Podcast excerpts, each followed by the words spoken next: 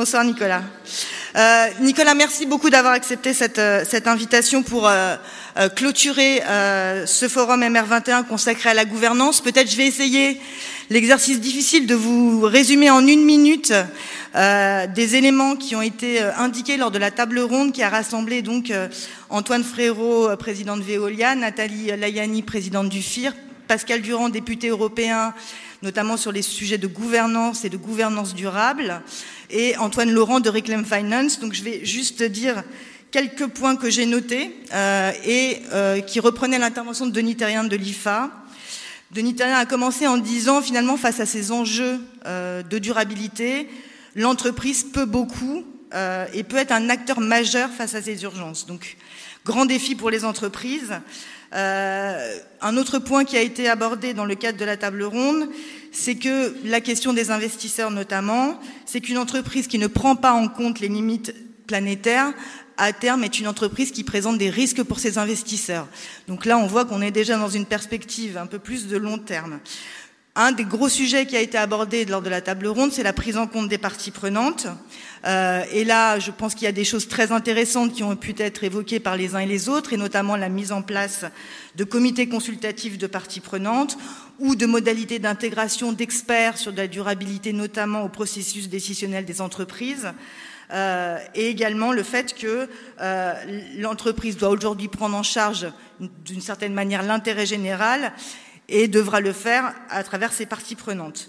Euh, des évolutions sont déjà en cours dans ce domaine-là euh, et à, à, voir comment euh, les choses peuvent évoluer encore. Et dernier point, un chantier qui reste encore euh, euh, en jachère, celui du partage de la valeur. Donc voilà pour les, les, les, principaux points évoqués. Je, je, vais rapidement, je m'en excuse pour ceux qui sont intervenus.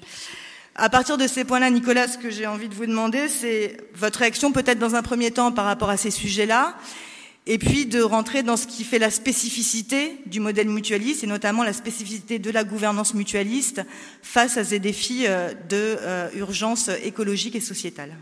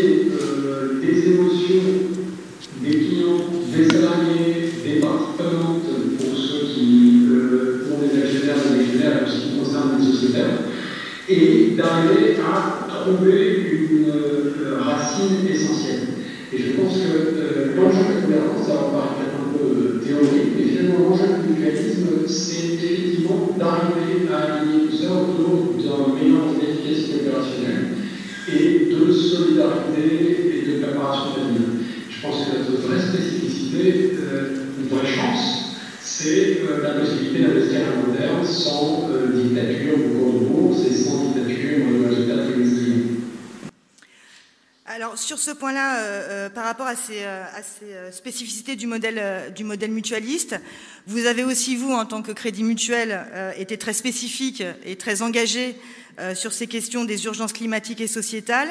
Alors très concrètement, comment un groupe peut prendre en charge, si je reviens au point évoqué par Denis en introduction, que l'entreprise peut et doit beaucoup face à ces enjeux, comment le groupe mutualiste que vous êtes a pris en charge ces enjeux-là? Alors, je pense qu'on avait la chance d'avoir une gouvernance finalement assez solide. Alors, le mutualisme, pardon si je suis un peu brutal, mais souvent, il y a un mutualisme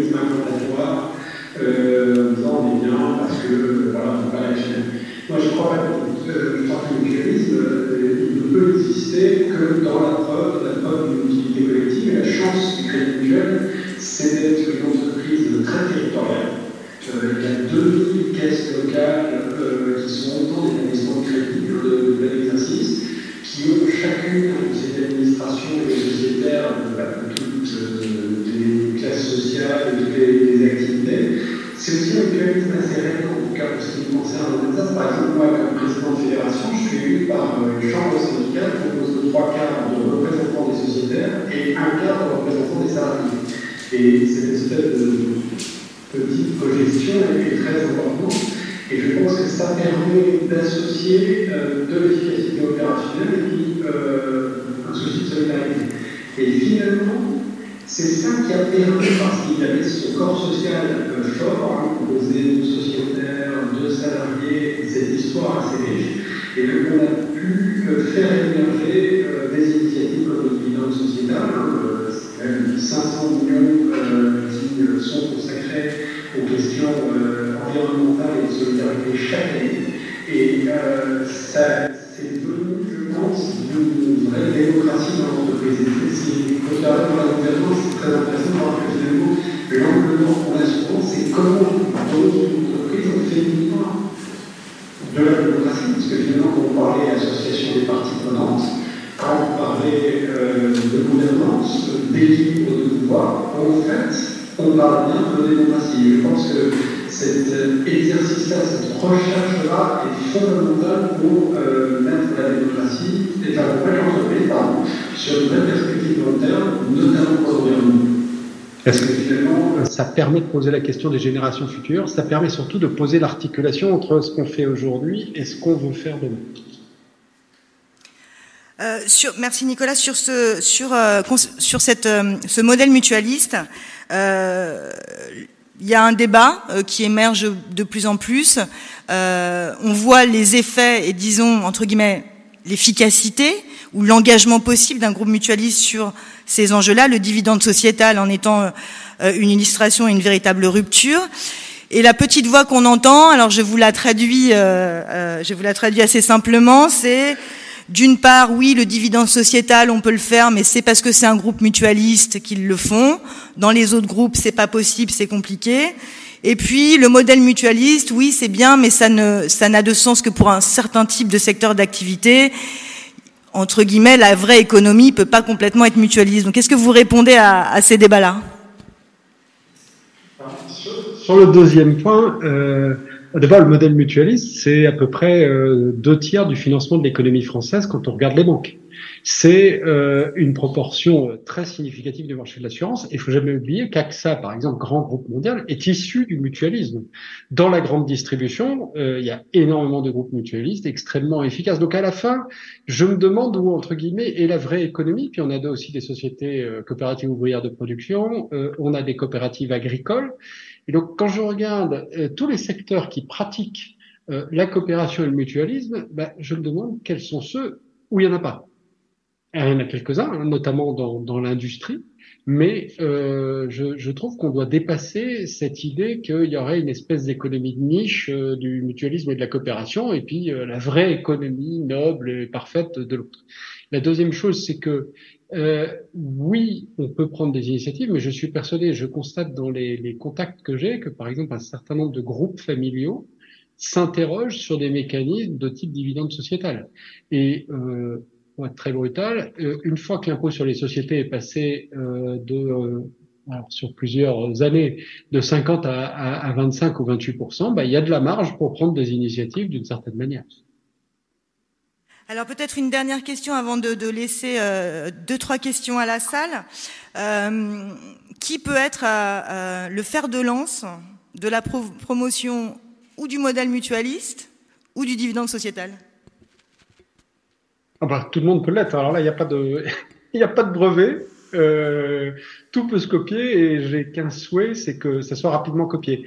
Et là-dessus, on a, je pense, c'est c'est pas exclu, hein, euh, les, les, à, à pousser là-dessus. Je pense que le dividende sociétal, en tout cas, on l'a construit. Donc, pour résumer, pour ceux qui n'ont pas suivi le débat, c'est 15% du résultat net euh, annuel consacré pour moitié à un fonds d'investissement qui n'a aucun objectif de rentabilité financière, qui ne doit avoir comme objectif que la plus-value environnementale solidaire c'est un tiers de ce qu'on a tarification inclusive. Exemple, le prêt vélo à 0%. Euh, exemple, la suppression du questionnaire de santé pour euh, les emprunts immobiliers.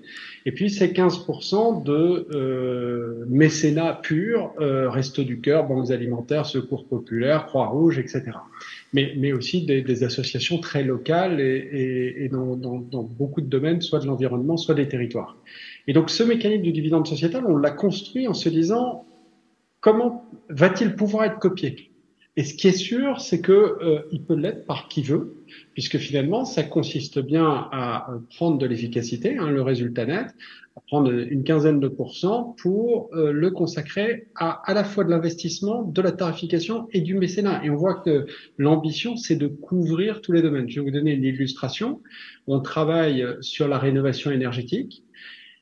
On peut imaginer un système où le fonds d'investissement va acquérir du foncier pour mener la, rénovation énergétique, où la tarification sera à 0% pour euh, les clients qui vont se lancer dans des vraies rénovations avec impact euh, fort euh, sur les émissions du logement, et puis avec des mesures, je ne sais pas si c'est du côté de la Fondation Abbé Pierre, du côté de la TD Carmonde ou du côté d'ONG qui prennent en charge les plus pauvres dans le domaine du logement.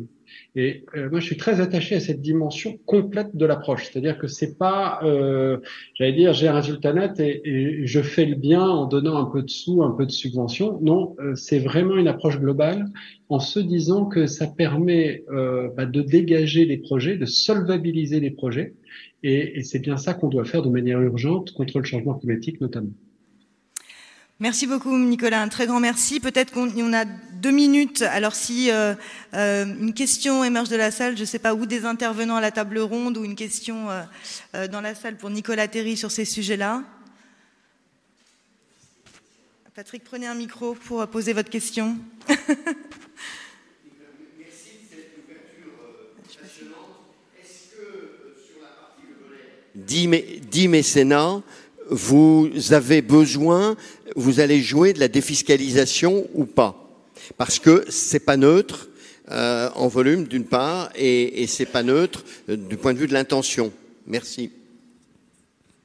Alors, euh, ce qui est, bien, c'est qu'on est sur des montants qui explosent tous les plafonds. Donc, euh, si vous appelez jouer de la défiscalisation, faire que les 80 millions qu'on consacre à ça euh, donneront lieu à euh, des fiscalisations pour 60%, la réponse est non. Euh, on sera très clairement au-delà des plafonds. Donc, euh, oui, il y aura certaines dépenses de la fondation, comme d'ailleurs pour toutes les fondations qui bénéficieront des dispositifs mécénat. Mais ce qui est clair, c'est que sur, euh, on n'y arrivera certainement pas sur la totalité de nos voies. Une... Et c'est pas l'objectif et on ne veut pas faire. Euh, S'il y a des projets qui rentrent euh, dans le dispositif, on les mettra, hein, mais euh, on ne cherchera pas. Et d'ailleurs, c'est un arbitrage qu'on a, a, rendu à utiliser des circuits qui maximiseraient, par exemple, cette logique de défiscalisation. Merci Nicolas. Est-ce qu'il y a une autre question, une dernière question dans la salle pour Nicolas Terry sur ces sur ces sujets, sur ce modèle Non. Bien. Et une ah, dernière question. Une dernière question. Comment la, le, les gens ont-ils euh, entendu, reçu cette question du dividende sociétal? Euh, En interne, ça a été une surprise. Et euh, quand on a commencé, quand j'ai lancé l'idée, euh, la première proposition a été de me dire oui, on va pouvoir consacrer 2% pas mal de pourcents, ça fait 70 millions d'euros. Et bon, voilà. Et j'aurais dit non. Si on fait, et ça a été pour moi une très grande leçon du Covid, c'est que si on prend une initiative, on la prend euh, de manière radicale, forte, euh, pour changer les choses. Après, on peut ne pas la prendre, hein, mais donc euh, la première réception a été vraiment la surprise, notamment euh, sur les montants. La deuxième chose qui m'a beaucoup frappé, c'est la rapidité d'évolution d'un corps social dans l'entreprise. La première fois que j'ai proposé une initiative environnementale, c'était en 2017. Euh, dans le groupe de travail de notre démocratie mutualiste, je suis passé à une voix près. Une voix près. Euh, et encore, il a fallu que je fasse une très mauvaise plaisanterie euh, pour que, euh, bah, j'allais dire, en mettant les rieurs de mon côté, le, le, truc passe. Le dividende sociétal, il a été voté à l'unanimité de notre Parlement mutualiste qui se réunit trois, trois fois par an. Et pour moi, ça, c'est quelque chose de très fort parce que une entreprise, un sociétariat, un corps social qui dit d'accord, banco, on va consacrer 500 millions de notre résultat annuel à une vraie transformation, et d'ailleurs le, le fond l'a intitulé Révolution environnementale, parce qu'on veut vraiment qu'il n'y ait euh, pas de logique financière dedans, et eh bien, euh, il y a eu un soutien, et aujourd'hui il y a une fierté, et je pense que ça donne une vraie euh, crédibilité à un statut mutualiste et, à une ambition. Et, ça, je crois que ça a beaucoup joué. La deuxième chose, c'est que lorsqu'on a supprimé le questionnaire de santé pour les emprunts immobiliers, le hasard a fait qu'à peu près au même moment, le gouvernement avait lancé un projet de démutualisation de l'assurance emprunteur. Et bah, finalement, les parlementaires, notamment les sénateurs, se sont emparés du sujet. Et notre initiative, alors un peu dégradée, mais on peut toujours euh, discuter, est devenue la loi en quatre mois. Et euh, je, je, sais que chez nos sociétaires, il y a l'idée, bah, si on est innovateur, peut-être que, que la loi, finalement, un jour nous rejoindra. Merci beaucoup, Nicolas. Un très, très grand merci.